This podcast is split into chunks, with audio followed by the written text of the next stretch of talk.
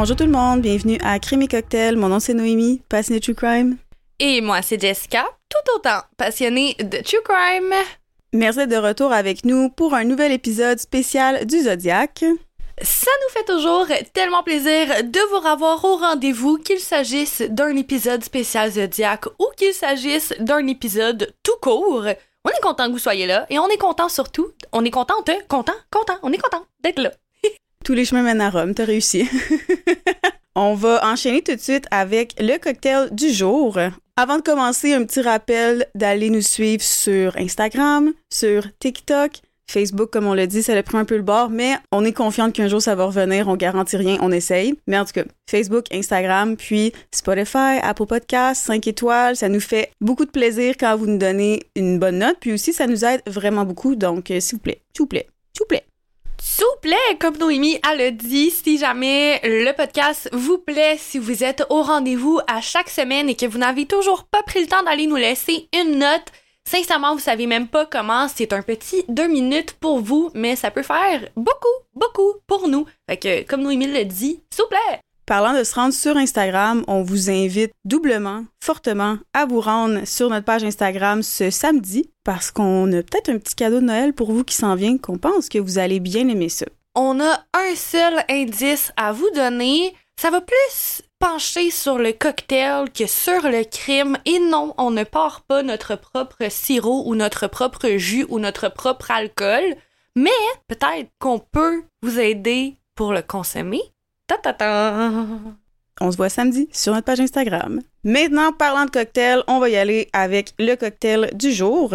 Aujourd'hui, c'est notre deuxième tentative de boire un cocktail écossais. Alors, espérons que ce soit meilleur que notre cher Glasgow Punch. Écoute, je pense que rendu là, c'est juste, il y a une expression anglophone qui dit It's all uphill from here. Genre, on peut juste monter rendu là. Fait tu sais, Voilà.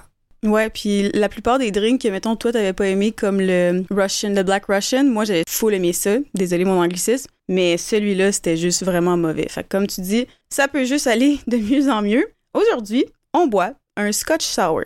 Dans un verre avec de la glace, vous allez mettre deux onces de scotch, un once de jus de citron, deux cuillères à table et demi de sirop simple, un soupçon d'angostura et vous allez faire un petit twirl, brasser bien tout ça et garnir d'une torsade de citron. Ça demeure une de mes traductions préférées. La torsade de citron, c'est. J'aime tellement ça. Moi aussi, une torsade de citron. On y va avec nos notes?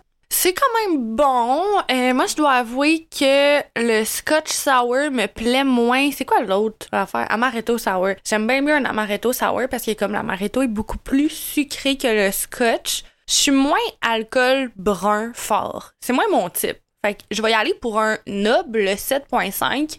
Mais je pense que quelqu'un qui apprécie les alcools forts brunes va aimer ça. Oh my god, on dirait, je sais tellement pas de quoi je parle que je sais même des alcools forts brunes. Pas vendeur mon affaire. ouais, c'est vrai.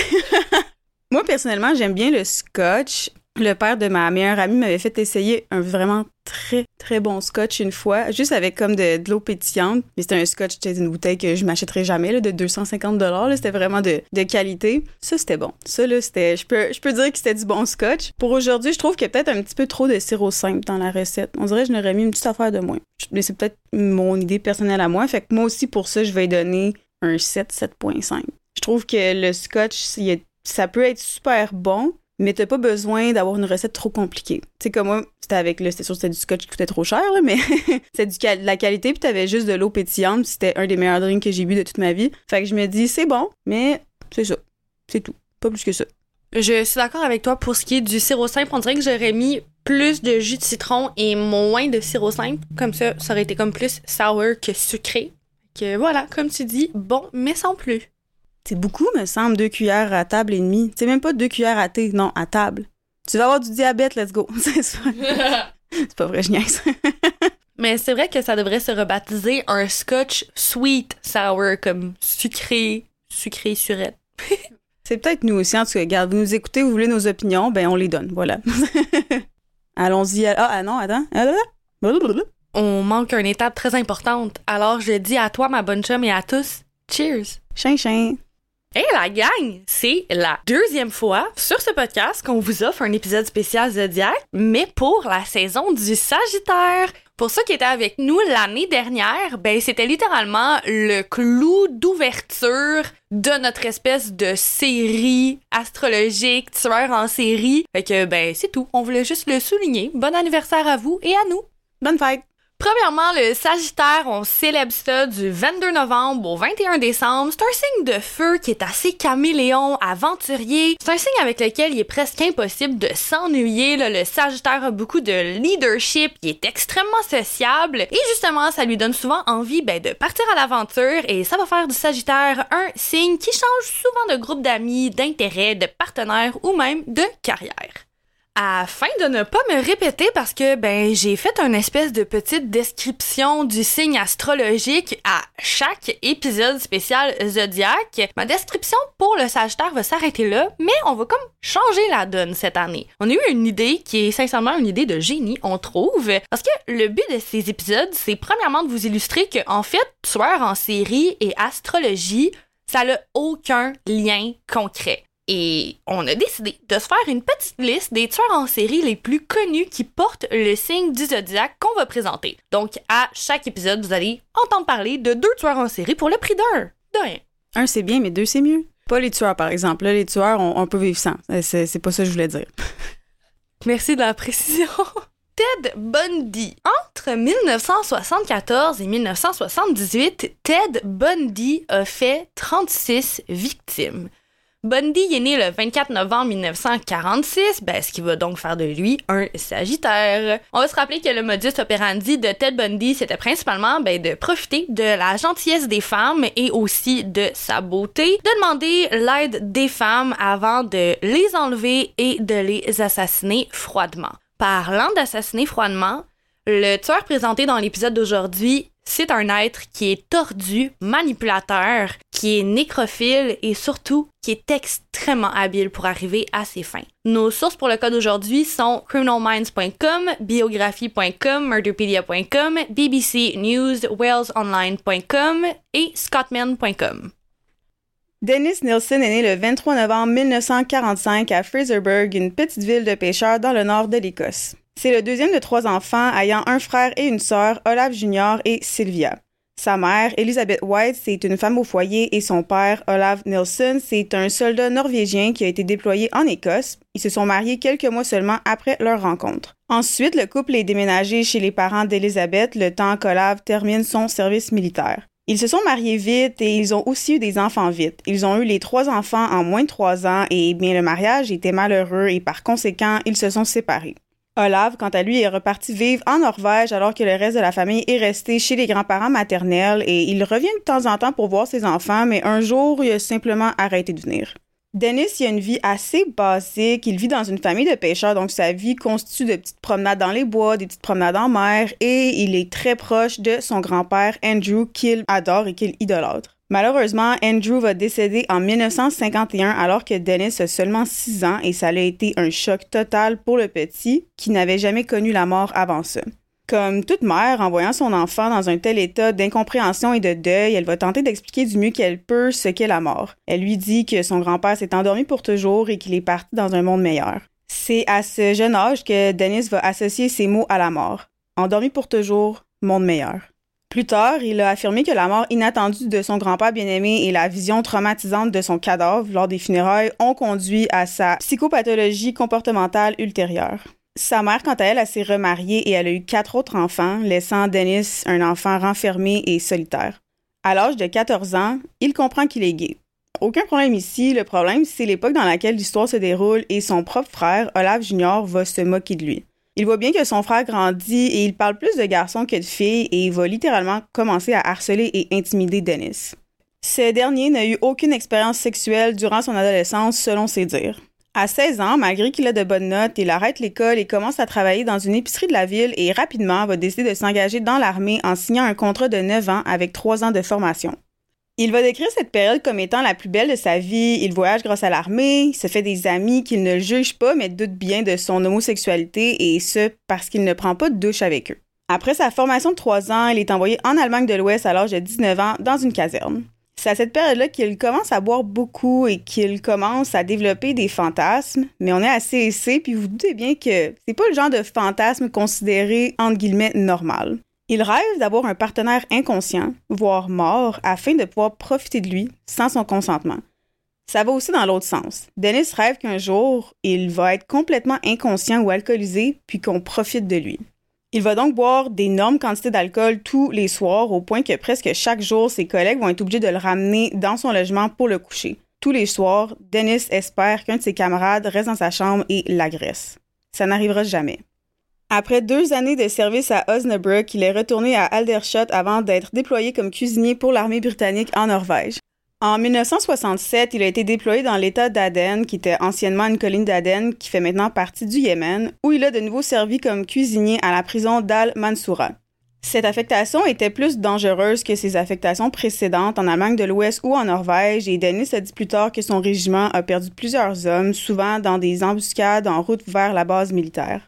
D'ailleurs, Denis a été kidnappé par un chauffeur de taxi arabe. Quand je dis arabe, c'est aucunement pour porter un jugement négatif sur les personnes qui ont des origines arabes. C'est juste pour dire qu'il s'est fait kidnapper par quelqu'un qui était natif du pays. Bref, cette personne-là va l'avoir battu jusqu'à ce qu'il perde connaissance et va l'avoir placé dans le coffre de sa voiture. Après avoir été traîné hors du coffre, Denis a jeté le chauffeur de taxi au sol avant de le battre jusqu'à ce que lui perde connaissance. Il a ensuite enfermé l'homme dans le coffre de taxi et il s'est enfui.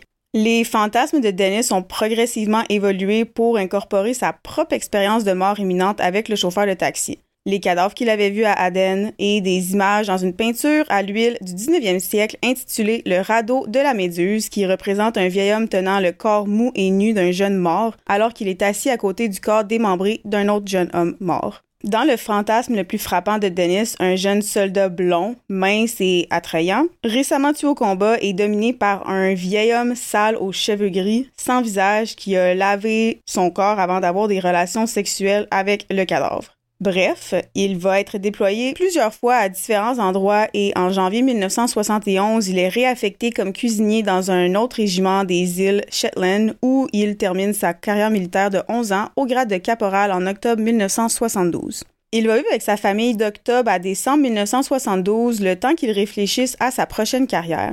Un jour, Dennis et son frère aîné, Olaf Jr., sa belle-sœur et un autre couple sont allés voir un documentaire sur les hommes homosexuels. Toutes les personnes présentes se sont moquées du documentaire à l'exception de Dennis qui a défendu avec ardeur les droits des homosexuels.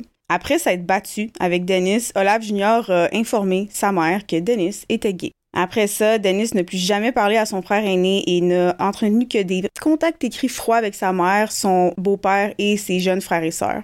Il a décidé de rejoindre la police et a déménagé à Londres en décembre pour commencer la formation. Il apprécie le travail de policier où il se découvre une fascination pour les visites à la morgue et les corps autopsiés, mais la camaraderie de l'armée lui manque et il commence à boire seul. Au cours de l'automne 1973, il commence à fréquenter des pubs gays et à avoir plusieurs liaisons avec des hommes. Malgré les avantages évidents que le travail policier lui apportait pour développer ses goûts morbides, il démissionne et devient enquêteur de recrutement, emploi qu'il garde jusqu'à son arrestation.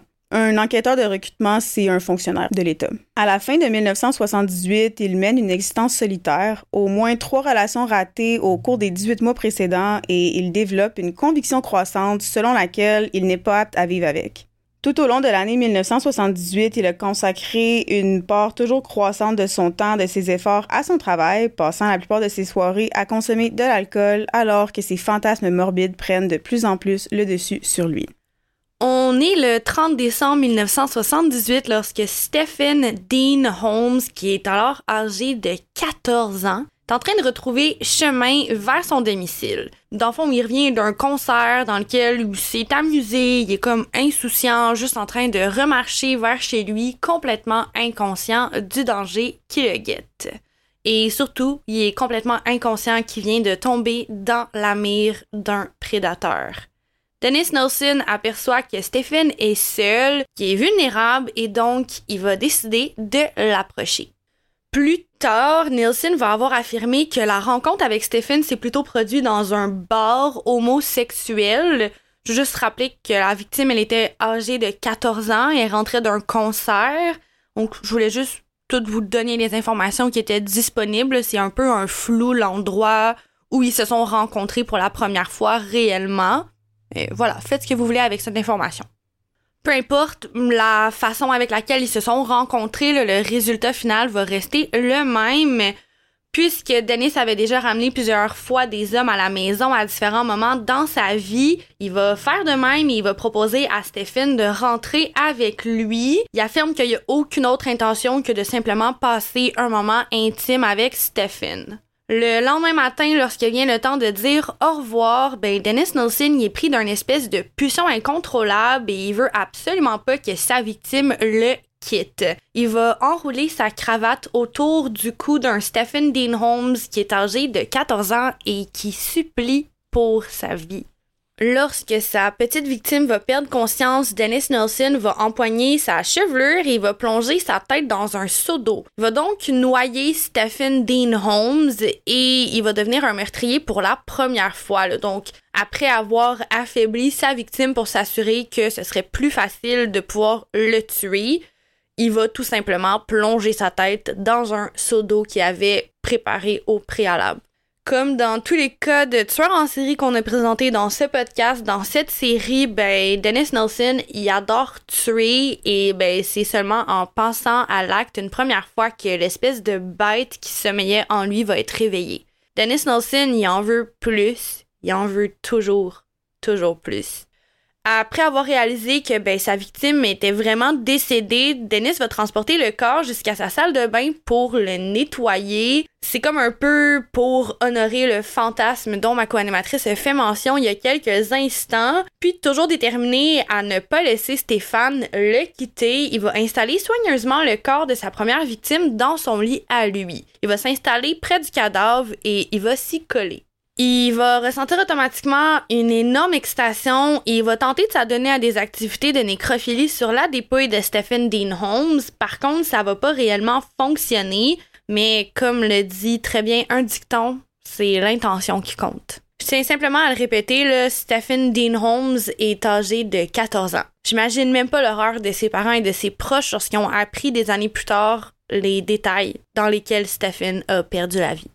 Et éventuellement, le corps de sa première victime va commencer à puer et Dennis Nelson va prendre la décision de l'enterrer sous les lattes de son plancher et va attendre un total de sept mois avant d'aller récupérer les restes en décomposition de Stephen et d'enterrer le tout dans sa cour arrière. Je sais pas pour vous à l'écoute, mais lors des recherches, je me suis littéralement dit que Dennis Nelson, c'était comme un sadique mélange entre Jeffrey Dahmer et John Wayne Gacy. On va souvent d'ailleurs référer à Dennis Nelson comme le Jeffrey Dahmer de l'Angleterre. Un autre soir, dans des circonstances assez nébuleuses, Nelson va croiser le chemin d'un étudiant qui est originaire de Hong Kong et qui était en échange étudiant. Il va l'attaquer, va tenter de l'assassiner, mais il va échouer. Il dit qu'à ce moment-là, l'étudiant étranger aurait été porté plainte à la police. On est en octobre 79 lorsque Nelson va tomber dans les mains des autorités policières pour la première fois, mais puisque l'étudiant décide de ne pas porter plainte officiellement, on va relâcher Nelson en liberté.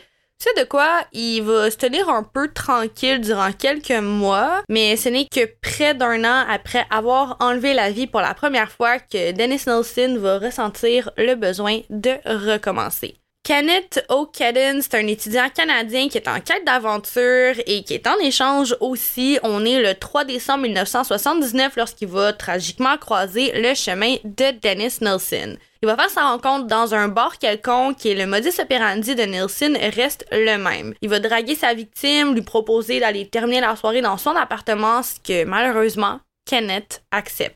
La soirée bat son plein, tout est relativement normal jusqu'au moment où Kenneth décide qu'il doit partir. Suite de quoi Nelson est pris du même espèce d'élan de folie qui l'a poussé à commettre son premier meurtre presque un an plus tôt. Cette fois, il va s'armer d'un câble électrique et ben, il va procéder de la même façon qu'avec Stephen. Il va étrangler Kenneth O'Cadden et il va lui enlever la vie. Pour ce qui est du corps de Kenneth, il va procéder exactement comme avec Stephen. Il va déplacer le cadavre de sa victime dans la salle de bain afin de lui offrir un bain. Encore une fois, il va allonger la dépouille dans son lit, il va s'allonger tout près et lorsqu'il va tenter de s'adonner à des activités de nécrophilie, cette fois-là, ça va fonctionner.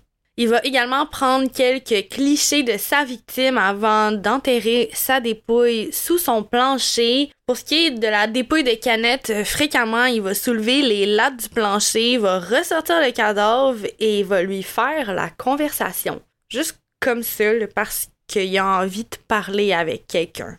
Cette fois, Dennis va attendre bien moins longtemps avant de recommencer. On est le 13 mai 1980 lorsque Martin Duffy, qui est tout juste âgé de 16 ans, va faire la rencontre du tueur. Martin, c'était un jeune adolescent qui vivait malheureusement dans la rue et donc Dennis va lui faire la conversation un instant avant de l'inviter à passer une nuit confortable au chaud dans son appartement. Il lui promet un toit sécuritaire, il lui promet une belle soirée, Comment est-ce que Martin aurait pu refuser? Sauf que aussitôt vont-ils arriver au domicile, aussitôt Dennis Nelson va-t-il assassiner Martin Duffy? Tout comme avec sa première victime, Stephen, il va pas arriver à commettre son meurtre seulement en étranglant la victime, donc il va plonger la tête de Martin dans son évier de cuisine alors qu'il était inconscient pour pouvoir lui enlever la vie pour de bon. Cette fois, il va pas nettoyer le corps de sa victime et il va directement l'allonger dans son lit. Au lieu de tenter d'avoir des rapports sexuels directement avec le cadavre, Dennis Nelson va se masturber au-dessus de la dépouille jusqu'à ce qu'il atteigne l'orgasme. Il va garder le corps de Martin, qui est sa troisième victime, dans son garde-robe durant deux semaines, semaines durant lesquelles il va recommencer l'opération masturbation à quelques occasions. À un moment donné, il va réaliser que ses vêtements commencent littéralement à sentir le cadavre en putréfaction, alors il va prendre la décision de déplacer la dépouille de Martin sous le plancher aussi ça va être un petit peu plus difficile pour lui de trouver sa prochaine victime, donc Dennis Nelson va prendre la décision de se référer à un travailleur du sexe. Billy Sutherland va automatiquement accepter de suivre Nelson jusqu'à son domicile et il va jamais en ressortir. Il va être étranglé par Dennis qui cette fois n'utilise que ses mains pour arriver à ses fins et il est dit que Sutherland c'est la seule victime à avoir perdu la vie des mains nues de Dennis Nelson. Tragiquement, on ne sera jamais en mesure de connaître l'identité de la cinquième victime de Dennis Nelson. Encore plus tragiquement, le Nelson avait trouvé que c'était tellement facile de tuer Billy Sutherland à cause de son emploi. C'était juste trop facile pour lui, appeler une victime, se la faire livrer jusqu'à son domicile. Tout comme on commande nos repas sur Uber Eats, Dennis Nelson se commandait des victimes via des réseaux clandestins de travail du sexe. Je vais faire une petite pause juste pour dire que je comprends pas pourquoi, en tout cas au moins au Canada, encore à ce jour, il n'y a pas plus de réglementation pour le travail du sexe. C'est le métier le plus vieux du monde. Je comprends pas pourquoi que c'est pas justement légal pour donner des places sécuritaires aux personnes qui exercent ce métier-là. On le voit dans d'autres pays que ça fonctionne. Je trouve qu'on devrait faire ça ici aussi parce que, ben, on l'a dit dans plusieurs épisodes, les victimes les plus faciles, entre guillemets, à cibler, c'est évidemment les travailleurs et travailleurs du sexe parce que ben, c'est un métier super dangereux, puis il y a personne qui surveille vraiment. Puis après ça, quand il arrive quelque chose la police, à bosser du revers de la main. Moi, je sais pas pour toi, Jess, moi, je trouve que ça devrait être plus réglementé. Je trouve ça vraiment triste qu'il n'y ait aucune loi par rapport à ça, puis que ce soit autant dénigré par la société, puis que ce soit encore illégal. Quand tu parles, je pense juste à la travailleuse du sexe qui a perdu la vie, là, qui s'appelait Marilyn. Ça avait fait la une des journaux. On dirait que j'ai pas vraiment d'opinion là-dessus parce que j'ai jamais vraiment pris le temps de faire une réflexion, de peser les pour et les contre, mais c'est sûr que je trouve que c'est aberrant de me dire que justement ces personnes-là ont aucune protection, ont aucune sécurité. Puis comme tu dis, c'est le plus vieux métier du monde, donc peu importe ce qu'on fait pour essayer de comme contrer ça, ça va toujours arriver. Euh, Ouais, je, je, je, suis comme vraiment mitigée, mais je suis complètement d'accord avec toi qu'il faut absolument offrir plus de protection et plus de, de sécurité à, à ces personnes-là qui, qui, exercent ce métier-là. Moi, je me dis, en fait, il y a une place sécuritaire si tu vas aller te piquer, il y a une place sécuritaire si tu vas aller acheter de l'alcool, une place sécuritaire si tu vas aller acheter du pot. Je pense que ça serait juste normal d'avoir une place sécuritaire pour ces personnes-là pour pas. Parce que ça va arriver de toute façon. Fait que qu'on qu'on le veuille ou non, ça va arriver. Fait que moi, je me dis, on va juste nous donner une place sécuritaire pour ces gens-là. Puis en plus de ça, c'est travailleuse du sexe, travailleur, travailleuse, c'est très vaste comme, comme mot. Tu sais, il y a des gens, justement, qui, il y a des jeunes personnes qui s'embarquent là-dedans, qui sont jeunes, vulnérables, 17, 18 ans, qui se laissent embarquer dans ça, puis ils réalisent pas vraiment que ce qui se passe, c'est votre enfant à vous pourrait être en train d'embarquer dans ce genre d'activité-là. On pense que c'est cool, on pense qu'on va faire de l'argent facilement, ou tu sais, ça, ça se déboule tellement vite. Puis il y a des choses qui arrivent comme justement le Trisca de Marilyn. Fait que moi, je me dis, pourquoi pas juste donner une place sécuritaire pour que ces gens-là le fassent? Mais ouais, ça, c'est un sujet pour une autre fois. Peut-être, éventuellement, dans un épisode près de chez vous. Qui sait? De retour à l'histoire, euh, il est dit que la cinquième victime de Dennis Nelson, elle était originaire soit de la Thaïlande ou des Philippines et que bien évidemment, il y a personne qui a jamais réclamé le disparu parce que ben il y a personne qui l'a jamais su. Alors que Dennis Nelson va tomber dans une espèce de brouillard meurtrier, là, comme il va l'appeler plus tard. Il tue, mais il s'en rend pas compte. Il affirme que c'est comme s'il était poussé par une force qu'il ne peut pas nommer surnaturelle, qui sait. Alors que les détails de ses premiers homicides sont littéralement marqués dans son esprit jusqu'à son décès, ses quatre prochaines victimes vont être une espèce de brouillard, de flou, de zone grise pour lui. Parce que Dennis Nelson, il est juste capable d'oublier des meurtres qu'il a commis comme ça. Pouvez-vous imaginer avoir si peu d'empathie pour la vie humaine? Parlant d'oublier les meurtres qu'il a commis, Dennis Nelson ne se souvient presque pas de sa sixième victime non plus. Il se souvient seulement qu'il a rencontré l'homme dans un bar, estime que l'homme avait un accent qui ressemblait à un accent irlandais. Il se souvient qu'il entrait parfaitement dans ses critères de sélection, puis autrement dit, il était jeune. Il ressemblait probablement encore à un enfant. C'était probablement quelqu'un de très jeune qui avait toute la vie devant lui et il estime qu'il a suivi le même modus operandi, mais il est incapable de s'en souvenir avec certitude. Il arrive à peine à se souvenir des détails concernant son septième meurtre aussi. Il se rappelle qu'il s'agissait probablement d'un homme qui vivait en situation d'itinérance, mais il est incapable d'en être sûr. Il affirme que sa victime était probablement à la rue parce qu'il l'a trouvé alors qu'il dormait sur un banc près d'une station de métro. Il imagine qu'il l'a assassiné par strangulation, mais il n'est pas capable de l'affirmer avec certitude non plus. Le flou continue, il se souvient rien, rien, rien concernant sa huitième victime. Il se souvient de cris, d'un corps, mais c'est tout.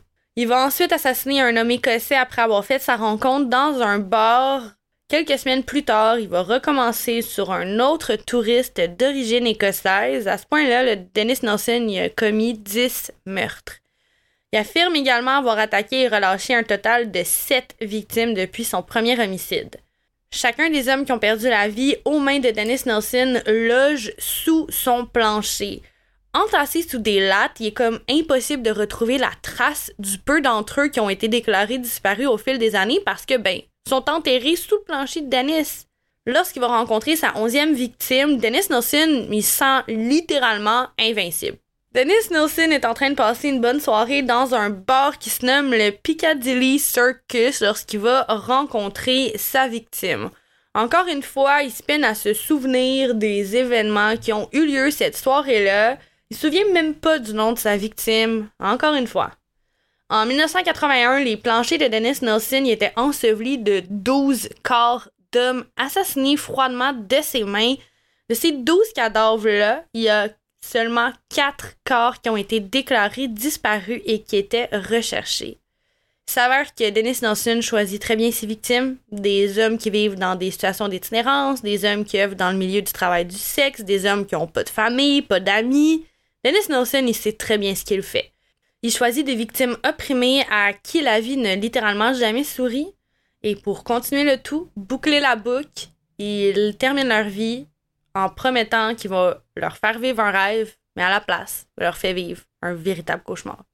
Le tout pour pouvoir continuer de tuer, de terroriser, de torturer et sans jamais se faire pincer. J'imagine qu'à l'écoute, vous vous êtes demandé ce qu'en était des voisins, une douzaine de corps empilés sur un plancher. Ben, on va dire que ça va finir par sentir. Chaque fois que ses voisins manifestaient leur dégoût face aux odeurs, Dennis Nelson va affirmer que ça devait être des défauts de fabrication dans les structures, les systèmes de ventilation du bâtiment, ça venait absolument pas de son appartement. Lui aussi était victime des odeurs atroces. Pas difficile de comprendre pourquoi on va souvent comparer ce cas à Jeffrey Dahmer, Petite mention spéciale à la performance historique de Nice Nash qui a interprété à merveille le personnage tout aussi historique de Glenda Cleveland dans la série. Bad bitch. On est le 18 septembre 1981 lorsque Malcolm Barlow va faire la rencontre du tueur en série qu'est désormais Dennis Nelson. Ok, cette fois, Dennis Nelson semble agir en espèce de héros. Malcolm, Malcolm est en très mauvais état lorsque Dennis tombe sur lui. il est en espèce de transe, il convulse et donc Dennis va prendre la décision d'appeler une ambulance pour lui sauver la vie. Ironiquement, le lendemain, lorsqu'on va apprendre à Malcolm que sa vie a été sauvée grâce à Dennis Nelson, il va se rendre chez lui afin de le remercier. Tragiquement, lorsque Dennis va lui proposer d'entrer afin de ben, partager un dîner, quelques coupes de vin, Malcolm accepte. Ironiquement et tragiquement, Dennis Nelson va assassiner Malcolm Barlow ce soir-là, faisant donc de lui sa douzième victime. À ce point-là, le Nelson n'y a plus aucun espace sous son plancher et il va donc devoir entasser le corps de Malcolm Barlow sous son évier. Ouais, ouais, là où tu empiles tous tes produits ménagers, le corps de Malcolm Barlow est littéralement disloqué, tourné sur lui-même pour pouvoir entrer dans le petit espace. Afin d'enlever l'odeur, d'éloigner les soupçons, Nelson y asperge son appartement de produits ménagers à chaque demi-heure à l'aide de petits sambons, des petits sapins. Il essaye de camoufler l'odeur d'une douzaine de corps en putréfaction. Nul besoin de vous dire que ça fonctionne moyen. En 1981, Dennis Nelson décide de déménager et de tenter de résider dans un appartement qui est comme plus haut, plus petit, moins bien isolé. Étant donné qu'il avait accès directement au jardin dans son premier appartement, c'était comme super facile pour lui d'enterrer les parties des corps qui n'étaient pas capables d'entasser sous son plancher. Et aussi, il y avait facilement accès sous son plancher parce que les lattes se levaient très facilement. Donc, il affirme plus tard que la raison pour laquelle il veut déménager dans un autre appartement, c'est pour ne plus avoir accès ni à la cour ni au plancher, en fait sous le plancher. Avant le déménagement, justement, Nelson va enterrer la plupart des parties du corps de ses victimes parce qu'à ce moment-là, c'est plus des corps, c'est juste des parties parcelles de corps en putréfaction. Il y a des torses dans les valises, il y a des mains, des bras, des ossements, vous voyez le genre. Le tout se fait brûler dans son jardin pour effacer le plus de traces possible. Donc pour moi, l'excuse de Nelson voulant qu'il ait déménagé dans un éclair de lucidité pour ne plus faire d'autres victimes, laissez-moi en douter. Les gestes que Dennis commet sont ceux d'une personne qui est très très consciente de ce qu'elle est en train de faire. J'arrive juste pas à réconcilier le fait qu'un individu affirme vouloir déménager pour sauver des potentielles victimes, mais qui se rend pas à la police pour s'assurer que de un, il sera derrière les barreaux puis qu'il pourra plus en tuer d'autres victimes et de deux, ben donner des réponses euh, aux questions des familles de ces vraies victimes. Comme de fait, la bête meurtrière qu'est Dennis Nelson a bel et bien continué de sévir suite à sa relocalisation. Un soir, alors qu'il est en train de profiter d'une soirée dans un bar, Dennis Nelson va se mettre à discuter avec un homme qui trouve automatiquement assez attirant. Il va le ramener chez lui, ils vont faire ce qu'ils ont à faire et ils vont s'endormir. L'homme se réveille le lendemain matin, bien en vie, toujours blotti dans le lit de Dennis. Vite comme ça, on pourrait dire que Dennis a tenu sa promesse. L'homme quitte le domicile de Dennis sain et sauf, mais le lendemain, lorsqu'il réalise qu'il a le cou plein d'échymoses, de, bleu, c'est comme si il y avait des doigts bleus imprimés sur son cou. Comme s'il y avait quelqu'un qui avait tenté de l'étrangler Inquiet et honnêtement ne se doutant absolument pas que les marques ont été infligées par son aventure d'un soir, il va se rendre chez son médecin pour en savoir un peu plus sur la provenance des marques. Son docteur va alors lui dire que ben ces marques ont été infligées par des doigts. On a tenté de l'étrangler et il doit se rendre au poste de police le plus près et dénoncer. Tragiquement, l'homme qui a subi cet abus par Dennis Nelson, ben, il acceptait pas la nature de son orientation sexuelle, terrifié par l'éventualité que les policiers vont s'entretenir avec sa famille et vont donc le forcer à sortir du placard, décide d'y rester et il va donc pas dénoncer l'attaque commise par Dennis Nelson. Le fait est que Dennis Nelson a bel et bien tenté de tuer la toute première personne qui a ramené dans son appartement. Par chance, il s'est désisté. Cependant, pour Dennis, c'est un espèce de déclic automatique. C'est comme un ancien fumeur qui tente de prendre juste une petite touche. Il retombe complètement accro à la sensation. Dennis Nelson adore terroriser, violer, torturer, mais surtout, par-dessus tout, Dennis Nelson adore tuer. Le prédateur qui est Dennis Nelson retourne rapidement à la chasse et toujours dans un bar, il va faire la rencontre d'une drag queen qui va courtiser et comme cette technique a fonctionné à plusieurs autres reprises, Dennis va tenter d'étrangler sa victime avant de plonger sa tête dans un seau d'eau, tenter de la noyer. Sauf que la drag queen, elle ne se laisse pas faire.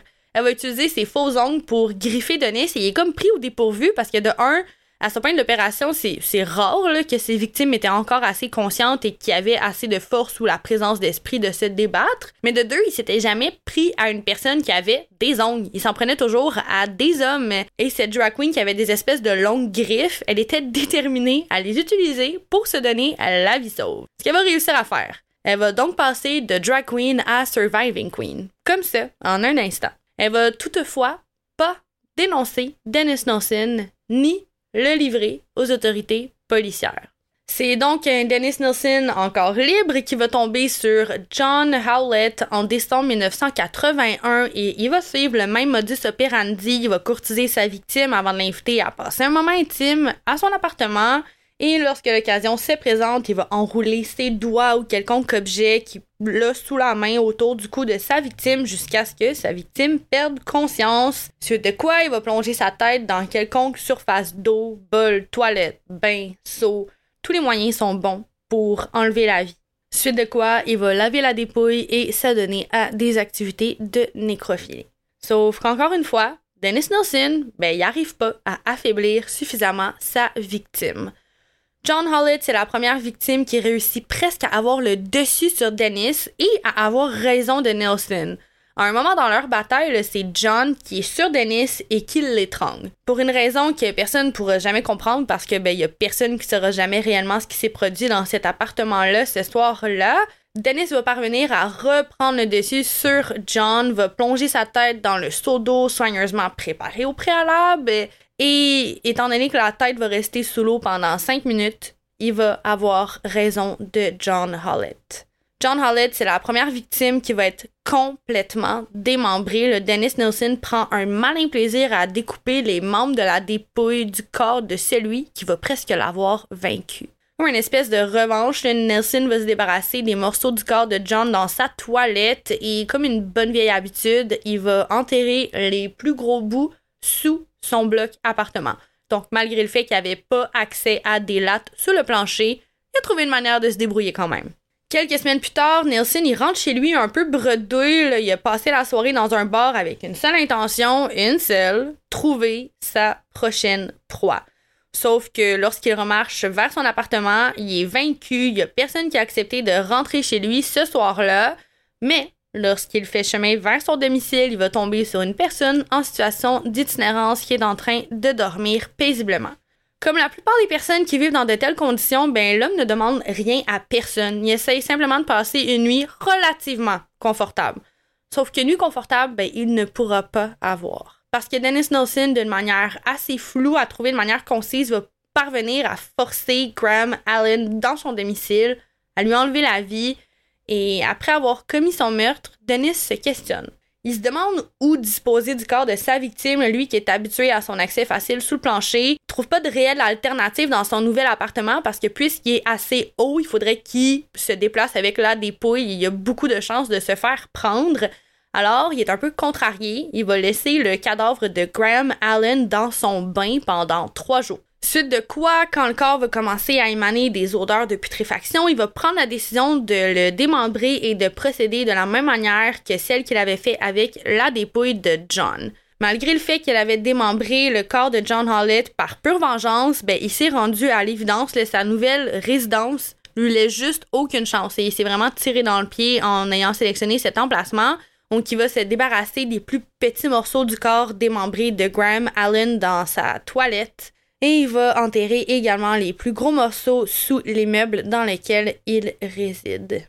Stephen Sinclair va croiser le chemin de Dennis Nelson quelques semaines plus tard. Ils vont se rencontrer dans un restaurant rapide quelconque et pour une fois, ben, c'est Stephen qui approche Dennis en premier. Sans dire un mot, il va s'avancer vers Dennis après que ce soit échangé quelques regards langoureux et ben, il va empoigner l'hamburger que Dennis est en train de manger, va prendre une bouchée et va le redonner à Nelson. Le tueur, vraiment allumé, va procéder à son modus operandi. Stephen a complètement, complètement allumé Dennis Nelson avec sa petite technique. Et ben, étant donné que Stephen était déjà complètement intéressé, ça va vraiment pas être compliqué pour Dennis de le convaincre de le ramener à son appartement. Et il va suivre les mêmes étapes que pour pratiquement toutes ses autres victimes afin de lui enlever la vie. Maintenant, conscient que son appartement ben, lui laisse aucun autre choix, il va démembrer la dépouille automatiquement et il va en disposer dans la toilette et sous son bloc appartement. Au même moment, le propriétaire du même immeuble reçoit plusieurs appels. Les drains de tous les résidents semblent bloqués. Ils ont besoin de plombiers. Avant de continuer, je veux juste dire que j'aime tout le temps ça quand on arrive à la partie où ce que les tueurs deviennent tellement imbus d'eux-mêmes, qu'ils se pensent invincibles, puis commencent à faire des choses complètement stupides comme là de jeter les parties de corps de tes victimes dans la toilette. Vous savez que on ne peut pas jeter des tampons dans la toilette et ça c'est simplement un tampon. Fait que là si tu commences à jeter des bouts d'organes, des bouts de corps de quelqu'un, c'est sûr que ça va boucher. Je regarde juste ça aller puis je le trouve tellement tellement stupide puis tant mieux Faites ça, les tueurs, soyez stupides comme ça parce que c'est comme ça qu'on va vous attraper. Mais je voulais juste le souligner que c'est complètement, idiot. Daniel Rudd, le plombier appelé pour enquêter sur le blocage des canalisations, va se présenter au logement au début de février 1983. En présence des locataires, dont Dennis, il va découvrir des restes humains en décomposition dans les tuyaux et il va décider qu'une inspection complète doit être effectuée le lendemain, après quoi la police a été aussi appelée pour enquêter. Imaginez pour commencer le plombier. Lui s'est levé ce matin-là, il a bu son café, commence sa petite journée bien tranquille, se dit je vais aller déboucher une toilette, quelque chose, puis là, il fait juste ouvrir les tuyaux, puis il voit des bouts de corps. Puis imaginez la scène, il y a le plombier, il y a tous les locataires, incluant Dennis, qui est responsable pour ce qui se trouve dans les tuyaux, qui sont là, qui le regardent aller, puis là, il ouvre, puis on voit juste les bouts de corps, puis tout le monde est choqué, tout le monde est choqué, puis t'as juste Dennis qui est comme « Oh mon Dieu, oh my God, mais qu'est-ce qu'est-ce que c'est que ça? » Qu'est-ce qui se passe? Je suis sous le choc, je ne comprends pas. C'est la première fois que je vois tout ça. This is brand new information! Ça me fait penser, je sais pas si vous allez savoir de quoi je parle, le meme, ben le, le, gars de Star Trek qui est juste qui a la main comme sur le visage, après la main devant la bouche. En tout cas, on le mettra en story quand l'épisode va, va sortir pour que vous sachiez de quoi que je parle. Ça me fait juste penser à ça. Dennis, il devait juste être comme, oh my god. Bref, je trouvais ça drôle de, de... pas drôle, mais je trouvais ça intéressant de faire un petit euh, astérix là-dessus. Ça me fait penser, ouais. Tu sais, euh, quand tu veux faire l'espèce de gros œil, la grosse lèvre, le gros œil en emoji, genre. c'est, c'est comme ça que je me sens. c'est comme ça que je lis l'emoji, tu sais. On veut juste souligner ici qu'on ne trouve ça absolument, absolument pas drôle ce que Dennis Nelson a fait. On rit un peu de sa stupidité, en fait. Puis on veut vraiment pas euh, sonner insensible parce qu'on est tout sauf ça. Effectivement, c'est loin d'être notre but. On voulait juste. La situation, pas qu'elle est cocasse, mais la situation est un petit peu spéciale, mettons. On va maintenant retourner au programme principal. Dennis, de plus en plus conscient de la perspective d'être capturé, va tenter de brouiller les pistes en retirant les tissus humains des égouts cette nuit-là, mais il a été repéré par le locataire du rez-de-chaussée. Il a dit que le matin du 9 février 1983, il aurait dit en riant à un collègue de travail Si je ne suis pas là demain, je serai soit malade, soit mort, soit en prison. Ce soir-là, Dennis est rencontré par l'inspecteur détective en chef qui veut l'interroger au sujet des restes humains découverts dans les égouts. En entrant dans l'appartement, l'enquêteur va tout de suite remarquer l'odeur nauséabonde omniprésente et va demander à Dennis qu'est-ce que c'est. À ce moment-là, il va avouer calmement que ce qu'il cherche, c'est stocké dans des sacs autour de l'appartement qui comprennent deux têtes démembrées et d'autres parties de corps plus grandes. Lors de son arrestation, il a immédiatement fourni des détails précis sur sa tuerie, admettant avoir tué 15 jeunes hommes. Il a également reconnu la tentative de meurtre de sept autres personnes, même s'il n'en a pu citer que quatre. À aucun moment il ne manifestait de remords et il semble même désireux d'aider la police à rassembler des preuves contre lui, les amenant même à son ancienne adresse pour les guider lors de leur recherche. Après les aveux, il est détenu à la prison de Brixton en attendant son procès. Pendant son séjour, il rédige plus de 50 carnets de ses souvenirs pour aider l'accusation et il va également dessiner ce qu'il a qualifié de, triste croquis qui détaille son traitement envers certaines de ses victimes. Son procès commence le 24 octobre 1983. Il est accusé de six chefs de meurtre et de deux chefs de tentative de meurtre. Il plaide non coupable, invoquant une responsabilité diminuée en raison d'une déficience mentale. L'accusation s'est appuyée principalement sur les nombreuses notes d'entretien résultant de son arrestation, dont la lecture au jury a pris plus de quatre heures, ainsi que sur les témoignages de trois victimes, Paul Nobbs, Douglas Stewart et Cal Stutter, qui avaient également réussi à s'enfuir et qui l'avaient tous tenté d'étrangler.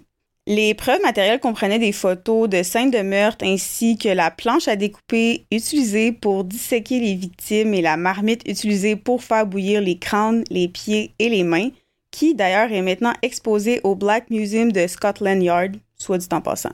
La défense s'appuyait principalement sur le témoignage de deux psychiatres, le Dr. James McKeith et le Dr. Patrick Galway, mais qui décrit l'enfance troublée de Dennis, son incapacité à exprimer ses sentiments et la séparation qui en résulte entre les fonctions mentales et le comportement physique, ce qui a affecté son propre sentiment d'identité.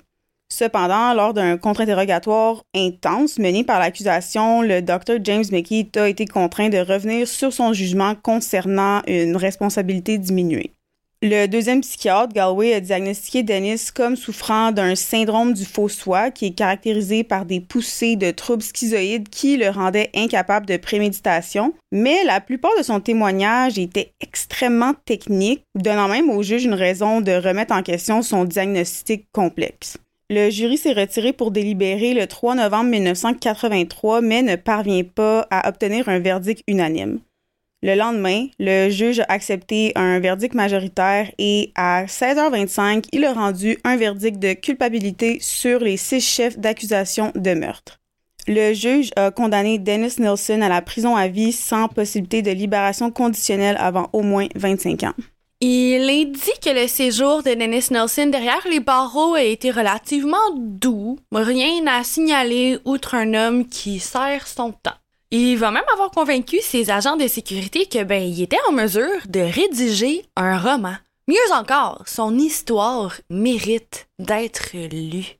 Ce qu'il va faire, il va publier un roman. J'ai déjà mentionné combien les livres qui parlent de crimes, ça m'intrigue, ça me fascine, ça me passionne, mais disons simplement que ben celui-là, je ne pense pas me le procurer j'ai vraiment envie d'avoir accès à son cerveau, c'est pas ça. J'ai envie de, avoir accès à ses pensées, sa plume, ses tournures de phrases, mais sincèrement, j'ai vraiment de la difficulté avec le fait que ben le livre va pu être publié tout court et je me dis comme est-ce que les fonds vont à lui ou à sa anyways, sa famille?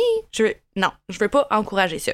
Pour ceux qui auraient envie de se le procurer et qui n'ont pas un débat moral comme moi, le titre du livre c'est The History of a Drowning Boy, ce qui rend le tout encore plus conflictuel pour moi.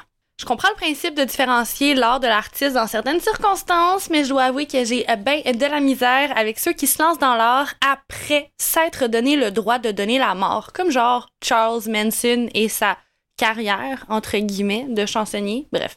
La différence ici, c'est que c'est pas de l'art. on parle pas, mettons, du débat Kanye West. C'est pas de l'art du tout. Il a juste tué des membrés, des jeunes hommes, des enfants pour abuser d'eux. Il y a pas, y a pas d'art là-dedans. Le fait que même son livre, je considère même pas ça comme de l'art. C'est ça. Je trouve que le dicton différencier l'art de l'artiste s'applique tellement pas dans cette situation-là.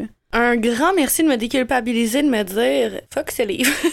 Mais on veut juste pas que les gens se sentent mal si jamais vous voulez vous le procurer. C'est juste que je pense que nous, ça colle pas à nos valeurs. Puis comme tu dit, non, c'est pas de l'art du tout. Puis en tant que deux personnes qui se considèrent un peu comme des, des, artistes, on va le dire de même, je trouve que non. Non, tu peux pas tuer des membrés puis être nécrophile sur 15 victimes, dont des enfants, je tiens à le rappeler, des enfants aussi jeunes que 14 ans, puis après essayer de transformer ça sadiquement d'une twist vraiment diabolique en disant que c'est de l'or. Non, merci. J'ai rien d'autre à rajouter. J'allais dire quelque chose, mais j'ai rien d'autre à dire. Fait que, enchaînons. Malgré quelques différends ici et là avec la justice, ben bien évidemment, c'est de Dennis Nelson qu'on parle. Évidemment, il va avoir tenté de contester son interdiction d'avoir accès à de la pornographie homosexuelle derrière les barreaux, ce qui va avoir causé d'autres troubles. Dennis Nelson y attend tranquillement que la vie passe, sauf que la faucheuse est passée avant. En 2017-2018, il est dit que Dennis Nelson a commencé à se plaindre de douleurs vives à l'abdomen, au ventre. Il va être apporté à l'hôpital en mai 2018 et il va subir une opération qui va pas bien se passer du tout. C'est un Dennis Nelson âgé de 72 ans, complètement seul, souffrant d'atroces douleurs à l'abdomen, qui va être négligé par les employés de l'hôpital. On va laisser Dennis Nelson agoniser pendant plus de deux heures et demie Qu'on soit bien clair ici, le personnel hospitalier n'a pas assassiné Dennis Nelson. Ils ont simplement pas priorisé sa réhabilitation, de ce que j'en ai compris. Qu'elle ait été possible ou non. Quoi qu'il en soit, comme quoi c'est pas tous les héros qui portent des capes. On est le 12 mai 2018 lorsque Nelson va rendre l'âme et va libérer ainsi toutes les familles de toutes les victimes qui sont mortes de ses mains. Comme j'ai déjà mentionné, Dennis Nelson meurt dans d'atroces souffrances. Les médecins diront plus tard que les causes du décès sont un embolie pulmonaire, une hémorragie rétro-péritonéale et une rupture de l'anévrisme. En gros, le Nelson est mort en s'étouffant, incapable de respirer convenablement, souffrant d'une douleur incommensurable qu'il traversait de son anus jusqu'à son nombril. Comme quoi le karma peut rattraper, même derrière les barreaux. C'est ainsi que se termine ce cas, le deuxième épisode spécial Zodiac sous le thème Sagittaire et en fait que se termine notre cas un peu euh, anniversaire, si je peux dire ça comme ça, de notre lancée sur les, les cas du Zodiac. Cheers! Chin chin. Puis on va continuer la tradition. Jess, qu'est-ce qu'on écoute la semaine prochaine? La semaine prochaine, je vais vous présenter une histoire. Une histoire assez intense, merci. là. Imaginez ça. On vous enlève, on vous viole, on vous agresse, on vous tranche la gorge et on vous laisse pour morte. Mais vous ne l'êtes pas. Je vous présente l'histoire d'une survivante qui nous a été suggérée par une auditrice la semaine prochaine. Ah! Crémy cocktail. Cheers, guys! Chin chin.